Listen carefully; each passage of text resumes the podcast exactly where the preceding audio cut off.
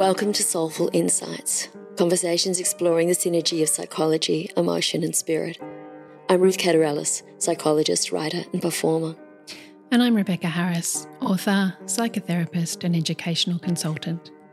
These conversations are based on our studies, observations, and personal experiences. Take what resonates, leave the rest.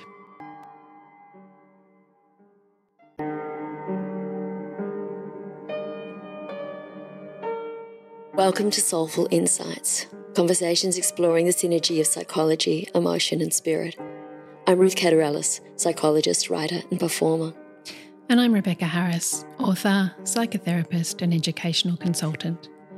These conversations are based on our studies, observations, and personal experiences. Take what resonates, leave the rest. This episode is part two, uh, looking at emotions. We'd like to acknowledge the original custodians of the land that we're recording on, the Wurundjeri people of the Kulin Nation, and pay respects to elders past and present, acknowledging that this land was never ceded.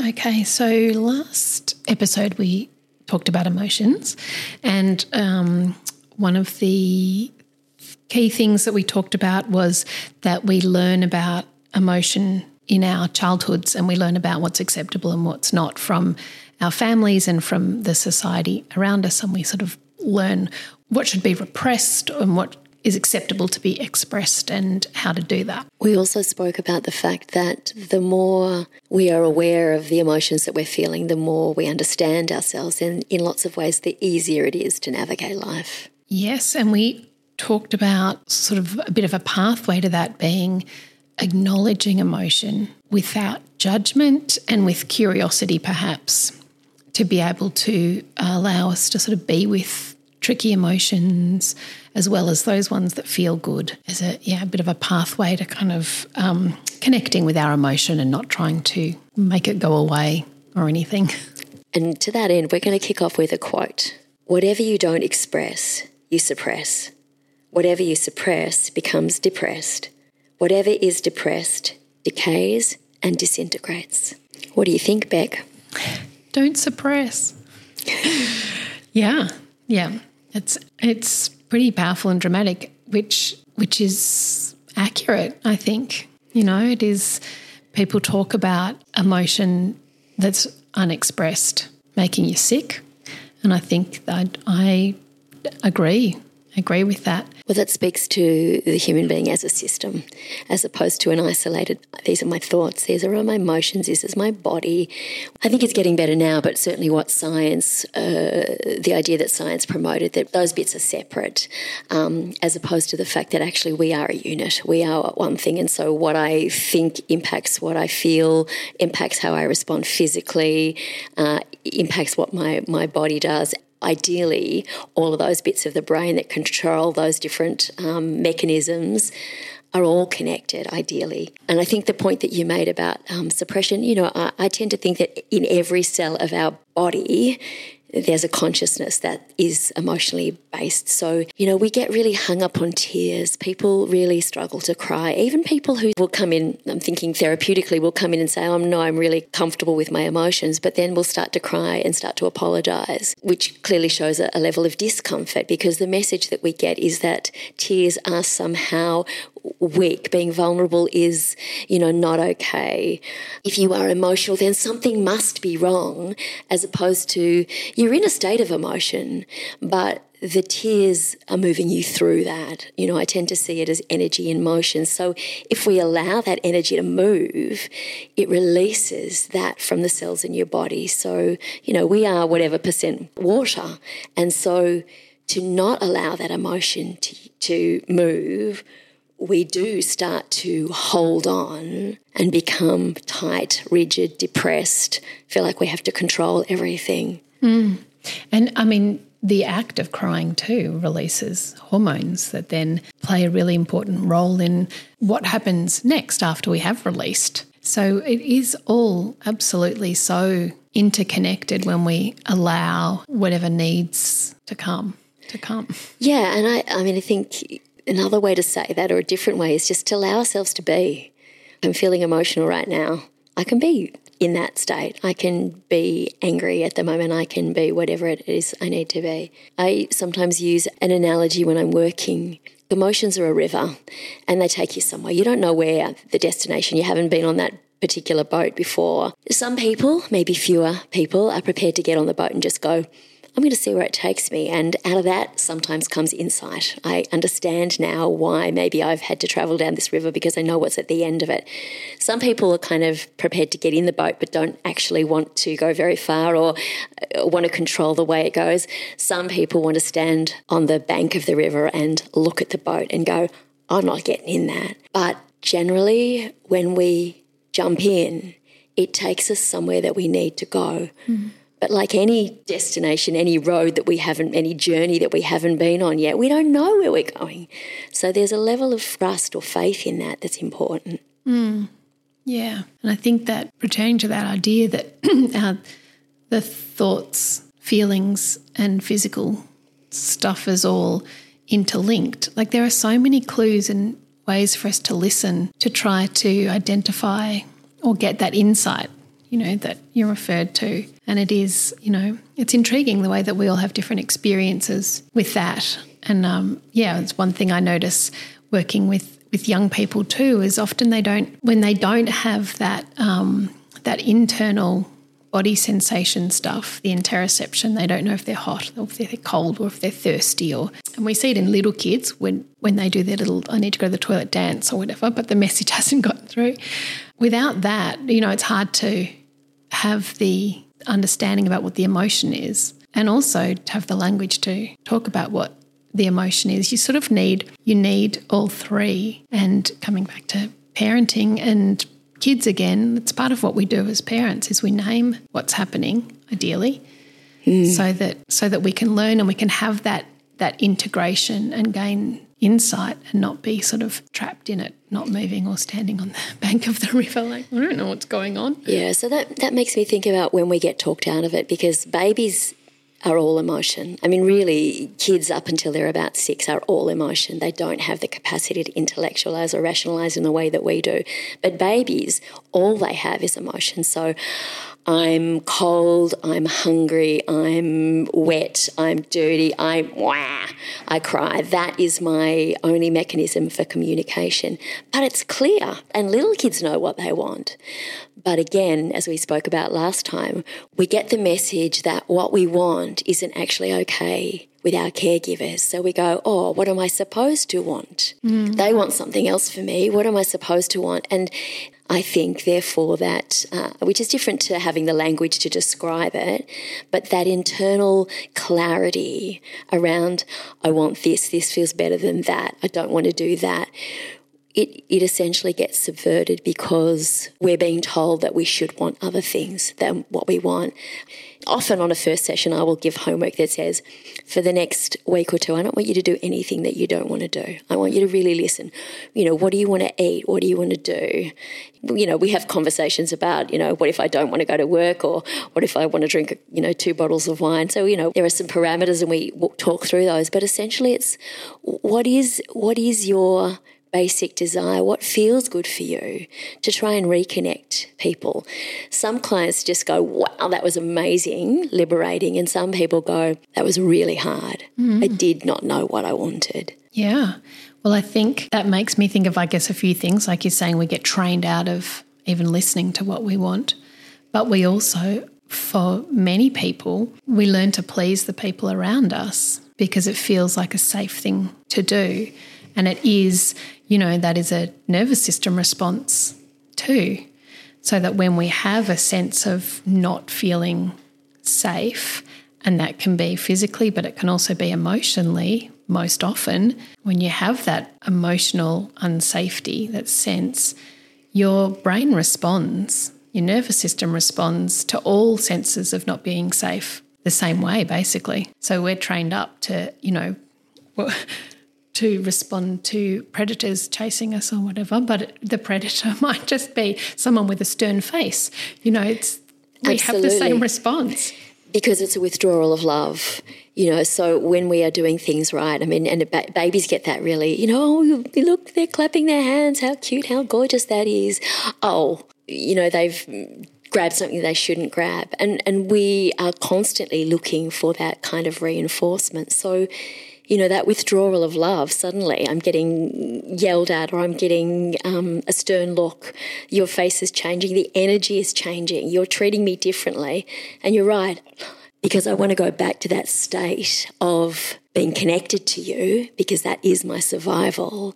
Then I start to do what I know that you are wanting me to do. And I watch you. I watch you really carefully for those cues. When am I good? When am I not good? Yeah. And, and when well, is your love constant? Yeah. When am I safe? When am I not safe yes. as well? And um, that I'm trying to think, I can't remember when, when it happened, but the still face experiment that was done, Ed Ed Tronick is the, the researcher that is, it's quite distressing to watch actually, but essentially the little you know, maybe nine, 12 month old with, um, with the mother having that lovely interaction that you were just describing, aren't you? Clever, clapping your little, and, and then the, the mother just removes all emotion from her face. And the babies go through the nervous system responses, which, according to polyvagal theory, are hierarchical and they tend to start with the first one. I'm trying to engage, I'm fawning, I'm trying to connect, I'm showing you all my tricks. Look, I'm pointing, I'm clapping. And if that, when that doesn't work, the fight flight, which of course is a, for a baby, they don't have those options. They can't totally. fight or flee, so they cry. So that's what they've got on offer. And if it continues, they go quiet. They go into their freeze response which is the most desperate of all responses, of course. Well, it's the withdrawal into self, isn't it? It's kind of what you were talking about last time about, you know, um, going into my own and withdrawing my energy to a place that feels safer. Yeah, and when animals do it, they appear dead. You know, their breathing slows down, their heart rate slows down. They seem to their predators as though they're dead, which is a risk to the predator because they might be make the predator sick if they ate them. You know, that's where that's how base it is. And I do have to say that in the experiment there is repair that is done very quickly and beautifully. And um, and that's a really important point because it's actually all about repair. Of course, parents have a response to things, particularly when a child's doing something that makes them unsafe, that might be frightening to the child, yelling to stop them touching a hot stove or whatever. That's important. It's the repair that makes that okay. It's not being in a constant state of fear or a constant state of overwhelm. That's where the problems start. And the communication in that, this is why I raised my voice, mm. because that's not safe. Or, you know, there is a reason why you have to hold my hand when we cross the road. And if you don't want to hold my hand, that's okay, but we're not crossing the road. yes, exactly. Yeah. It's worth pointing out that we all have a tendency, sort of, you know, at least one go general go to in that nervous those nervous system responses. And all the people pleasers out there myself included will know that you know that fawn response can kick in so fast you don't even know you're doing it. And that's why I love that homework that you set for your clients. It can be really challenging if that's what you're used to doing. Absolutely, because we are essentially trained to make life easy for others, to not necessarily stand up for what we want. And of course, there are times when we do, you know, let go of what maybe we want because mm, for the greater good it makes more sense or don't really care and you've got a really strong need and that's fine. But there are times where we don't look after ourselves by giving in to things that we don't really want or we don't say something, we don't say no when we want to say no because we're scared of the repercussions and we're fundamentally scared of that withdrawal of love. That's right. And then as you know, as you point out, then you you stop being able to identify actually what you really want or what your emotions might be in a situation and and then yeah, you're setting yourself up with that automatic suppression that's happening even without a conscious choice because our point of reference becomes what does the other person think I should be doing? Because if I'm pleasing the other person, then I'm okay. Yeah. Which clearly is a false premise.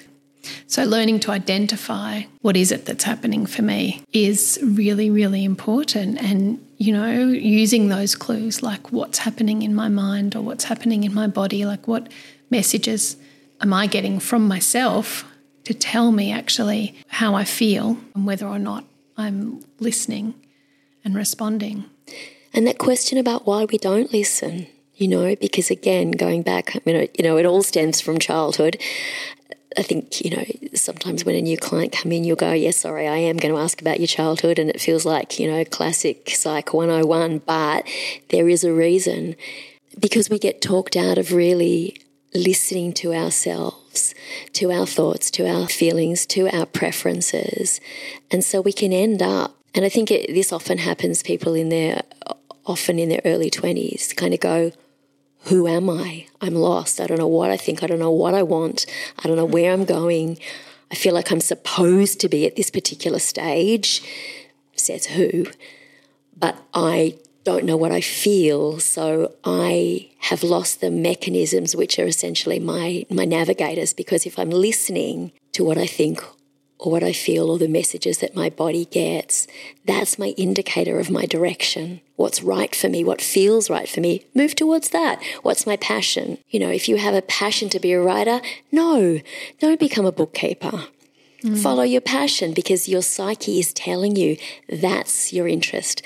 But if we don't listen to those things, if the caregivers around us give us such strong messages that they know best what's for us, we stop trusting. Yeah, and it can be, you know, it can come from different directions too, and it can come from that self protection that we might be protecting through having experienced fear, whether that's fear that stems from, yeah, withdrawal of love generally, or physical fear and or other things, but also from parents who over anticipate and try to meet needs before the needs have even been felt by the um, the infant. And I feel like, you know, you just need to be in a, a room of five year olds and you can see exactly who's had all their needs met a moment before the need is, has come because there's no sort of sense of what the needs are or recognition even of what might seem really obvious to people around them. So you mean the young person hasn't identified their need? the parents just assumed that that, yeah. that will be a need. Yeah, yeah, without explaining, like like you you know we were saying before, you might say, "I'm doing this to keep you safe." You might say, "I'm taking your jumper off because I can see from your red face that you're a bit hot." and if if that's never spoken, it's just done, or you know you have to eat because it's eating time as opposed to being, you know, learning to trust your hunger, which changes all the time all of that kind of thing. And then, of course, we all go to school and you eat on a bell and go to the toilet on a bell. And uh, not just the children, the adults do that too. And work is the same. You know, how, how many people sit in offices just doing one more email, even though they know they need to go to the toilet?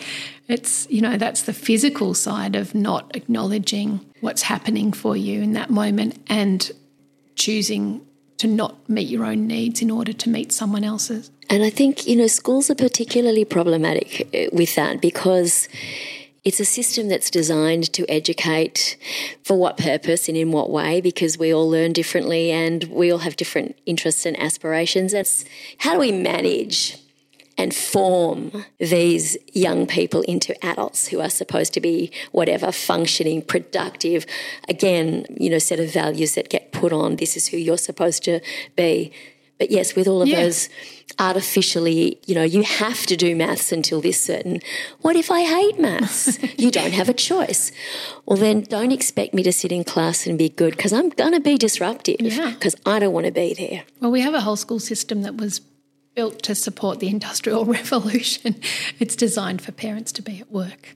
And so, of course, it's not centered around children and recognizing needs and even giving time to having emotions because they're very inconvenient in the classroom a lot of the time.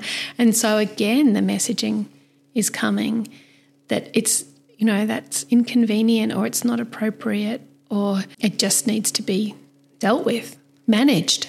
And dealt with sometimes by people who, again, haven't got their own emotional system sorted. So, you know, you, they might be dealing with a kid who, for whatever reason, is distressed or is upset or is reactive, and they bring their own reactivity to it. And suddenly we have, you know, what could have been just a little spark, suddenly we have a bonfire. Um, That's right. And we, you know, we talk a lot about this idea of self regulation and what we're teaching, what we need to teach children is self regulation. And it's a really, it's an interesting question to me because none of us operate away from other people and relationships and relationships with nature and animals and uh, as well as people. Yeah, I have some curiosity about self regulation and what it actually means because I, I really, you know, as we've been discussing, we learn about our emotions from other people when we're small. So that's co regulation or um, lack of co regulation. But it happens all the time through life too. So, you know, I, I think about how quickly your heart rate can rise if um, you hear someone near you shouting. They don't need to be shouting at you, but if it makes you feel uh, have a response, a nervous system response that might say, "Oh, am I in danger?" You know that we respond constantly out in the world. Our nervous systems respond to other people and other creatures' nervous systems constantly. So I just, yeah, I really feel like co-regulation is where it's at, and I'm not actually entirely sure um, when we talk about self regulation. What are we talking about? We're talking about regulating our emotions. Are we talking about controlling or suppressing or or what? Reducing yeah. overwhelm, you know. And I have to say, when I, um, I mean, these were not terms that were used when I was studying. When I hear the term regulation, the idea of control is what's suggested to me. And I think that's tricky because I don't think controlling emotions is the way to go. I think understanding them, uh, I would use the word manage, but in an ideal, the way I see it, in an ideal world, when we're little, we would be able to explore the entire range of our emotions. We'd be able to sit with the highs of the fun and the ecstatic excitement and the, you know, that that is huge with kids. Yeah, that kind of joy, that noisy joy that sometimes people want to quieten down. You're being too noisy. Don't get too excited. Um, to the to the distress and the temper tantrums because I can't have what I want and plenty of adults have temper tantrums too. Mm-hmm. But I think if as kids we are given the space to be able to feel and explore that range, we, we start to learn to understand what our range is and what feels right for us because we don't generally we don't want to feel bad. We don't want to do that. We don't do that because we're being difficult. We feel it because we are having a response to something in our environment. And so if we're able to explore that range, we have a much better and again, I'm saying this as an ideal because I don't think I've ever seen it happen, and it certainly wasn't the way I was raised. But I believe we've got a much better idea about going, these are the colours of my emotions. What colours do I want to sit in? And I'm much better in a position to understand them because I haven't had to suppress them to please somebody else. And I haven't had to judge them because I haven't got somebody else telling me, no, you should not be angry. Well, you know, plenty of people are angry with good reason. So, uh, so coming back to that notion, the, the better you know your emotions, the better you understand why you are reactive. So, for example, somebody who hears somebody yelling in the street, if you were raised in a home where there was a lot of vehemence, a lot of violence, you are much more likely to be reactive to that sound because it has echoes for you uh, of stuff that you've experienced than somebody who goes, What's that person yelling at? Why are they yelling? They're making a fuss. Mm-hmm. Why? So we, we perceive things through the lens that we were raised in primarily, which goes back to the notion that we are individual. We do feel things differently. Some people feel things much more acutely. Some people's access to feelings and, and the strength of their feelings is less. But we all need to be able to sit within the range of our feelings and work out what's right for us. Yeah. Yeah, I love that idea of that the range and the color of of feelings. And I think when we do a lot of suppressing too, sometimes the flood comes anyway. And that overwhelming experience does benefit from, you know, perhaps having some strategies of knowing how to self-soothe, which is a which is different to self-regulate, isn't it? But to soothe yourself in those moments and and again it links back into that idea of thoughts and feelings and sensations too that because you can use those as both clues and entry points too. So I, I notice that when my stress levels are high, I become very reactive, physically reactive to noise.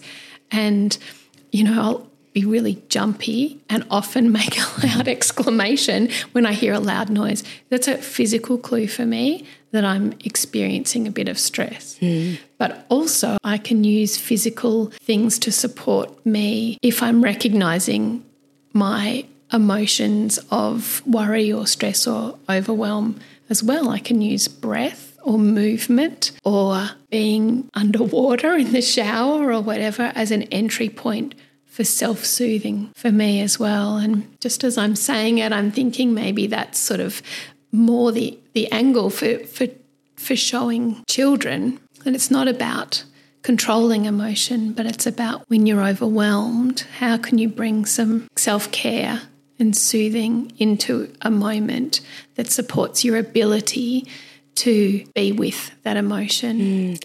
Yeah, I think that's really important. I lost a partner when I was in my late 20s, and it was a huge, huge time for me. But I learned something really important, which was I, at that time, so I don't know, I was 28, 29, I think, um, and it was a very sudden death. And I had no option but to sit with those emotions. I had no choice. And work dried up for me. So suddenly I was kind of in a house I had, um, we had animals, and I had cats and a couple of dogs to look after. And I literally feel like I went to bed for six months with Agatha Christie books and the animals. And uh, I did a lot of crying, I did a lot of yelling.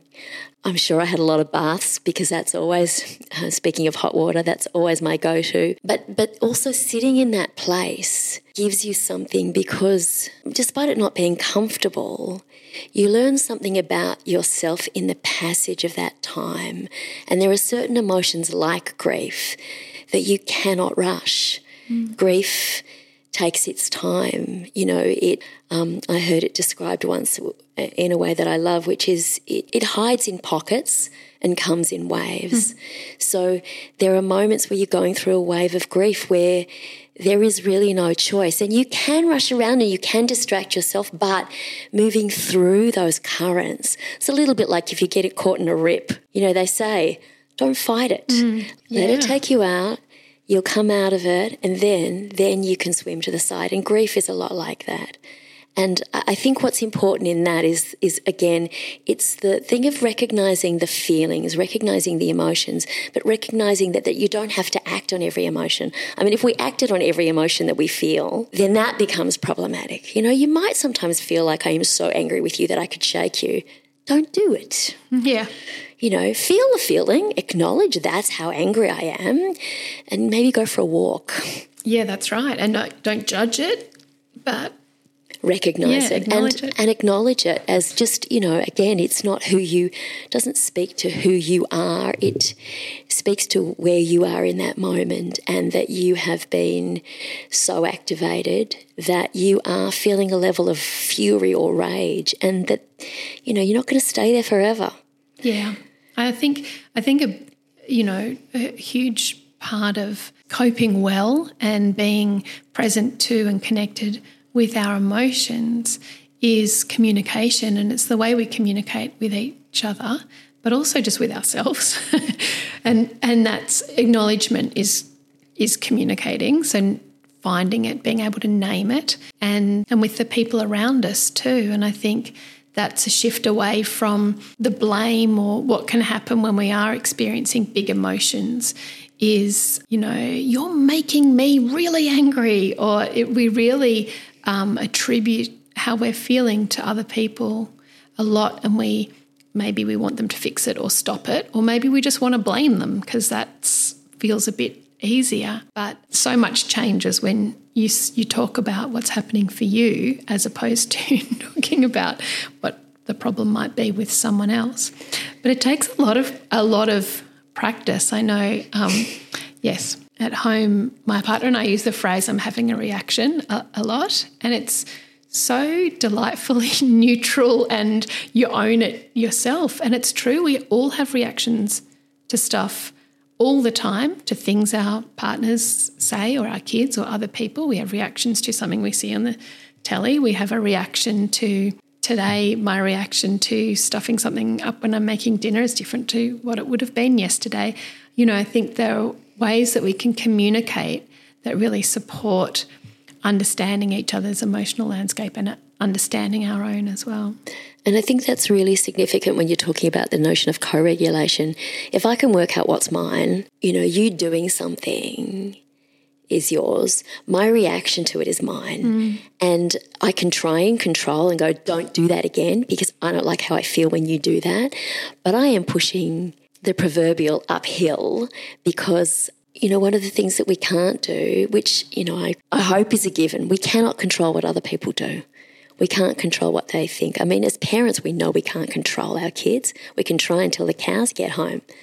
But it's not helpful because it just creates tension for everybody. But we can go, all right, I'm having as you said, I'm having this reaction.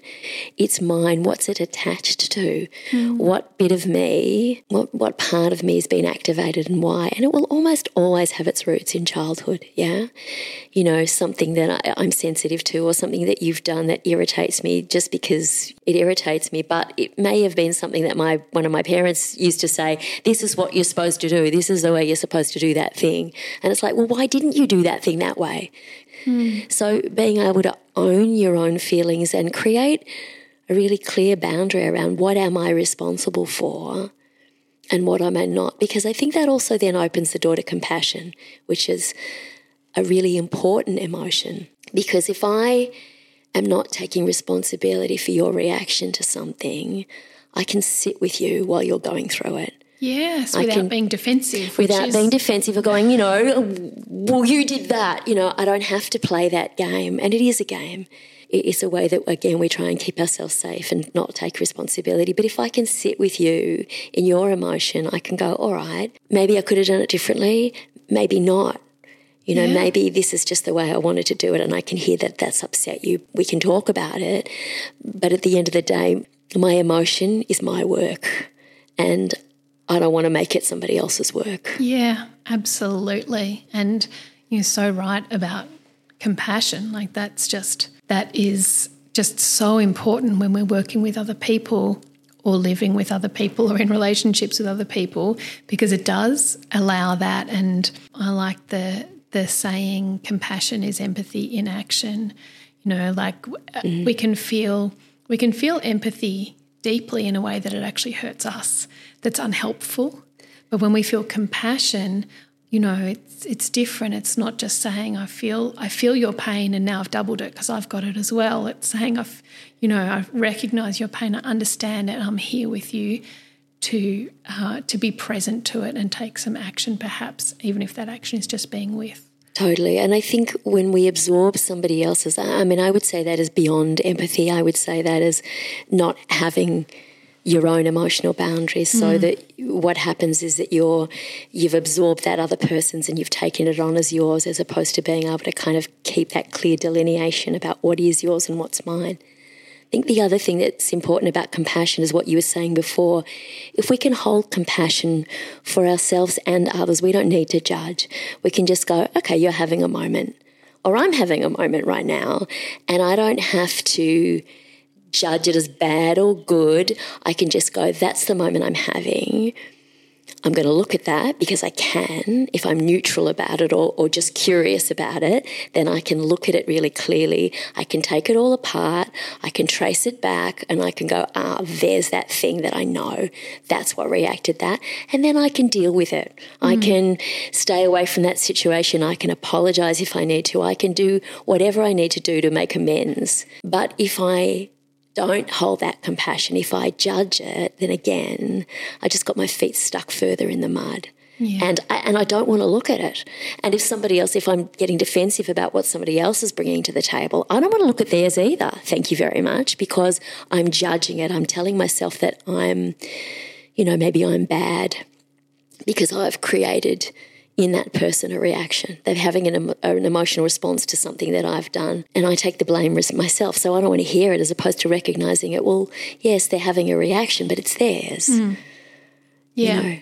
And that obviously that self-compassion and compassion for others just goes hand in hand and it is so essential to that being connected to our emotion and then being able to be connected to other people and to the world around us in a way that's not not too difficult or too painful or too hard. And so important that because i think you know lots of us have a fear of being seen because again we kind of tell ourselves that there's stuff that's not okay about us. There are feelings mm-hmm. that we have that we shouldn't have or there's things that we do or you know people have projected stuff onto us and we've taken it on as ours. And so that means that getting close to somebody becomes tricky.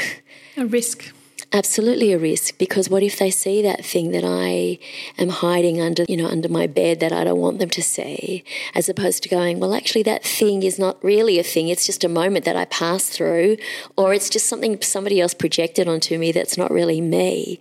If I'm not intimate with my emotions, then it's really hard for me to be intimate with you because yeah. I am scared to let you close to me. I don't really want you to see me because I don't trust who I am. And so all those things are just so connected, aren't they? That emotion, being connected to our own emotion, experiencing self compassion and compassion for others, and a willingness to experience vulnerability in the presence of others. Like, Absolutely. And an ability, a preparedness to get it wrong. Yeah. You know, like we don't, we are human we are not perfect. It is impossible as a human being to be perfect. And perfect is a static state. We actually don't want to be perfect. We want to be evolving, we want to be yeah. growing. But if we have this sense that we have to be perfect, or that we can't make a mistake, we can't make an error, that also means that we don't want to get up close and personal because mm. we might stuff it up. And if we don't forgive ourselves, we don't believe other people are going to forgive us either.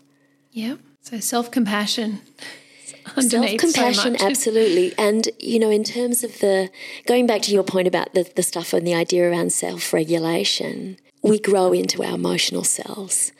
So children can't self regulate really because they don't have the they have not yet developed the the rational consciousness if you like and in our teens and 20s we are a flood of emotions and we've got hormones going on and we've got people telling us that we're supposed to be that and you know we may or may not you know, physically we are, have grown to a point, but we may not necessarily have stepped into, because many human beings on the planet don't do it, into emotional adulthood. And so we, we are bombarded by all this stuff, and we are going to have reactions. We're going to have emotional responses all throughout our lives. And really, the beauty is being able to kind of ride the waves, mm. if you like, yeah. and to, as you said before, find the things that soothe me. I had a rocky year this year and I spent a lot of time in the bath.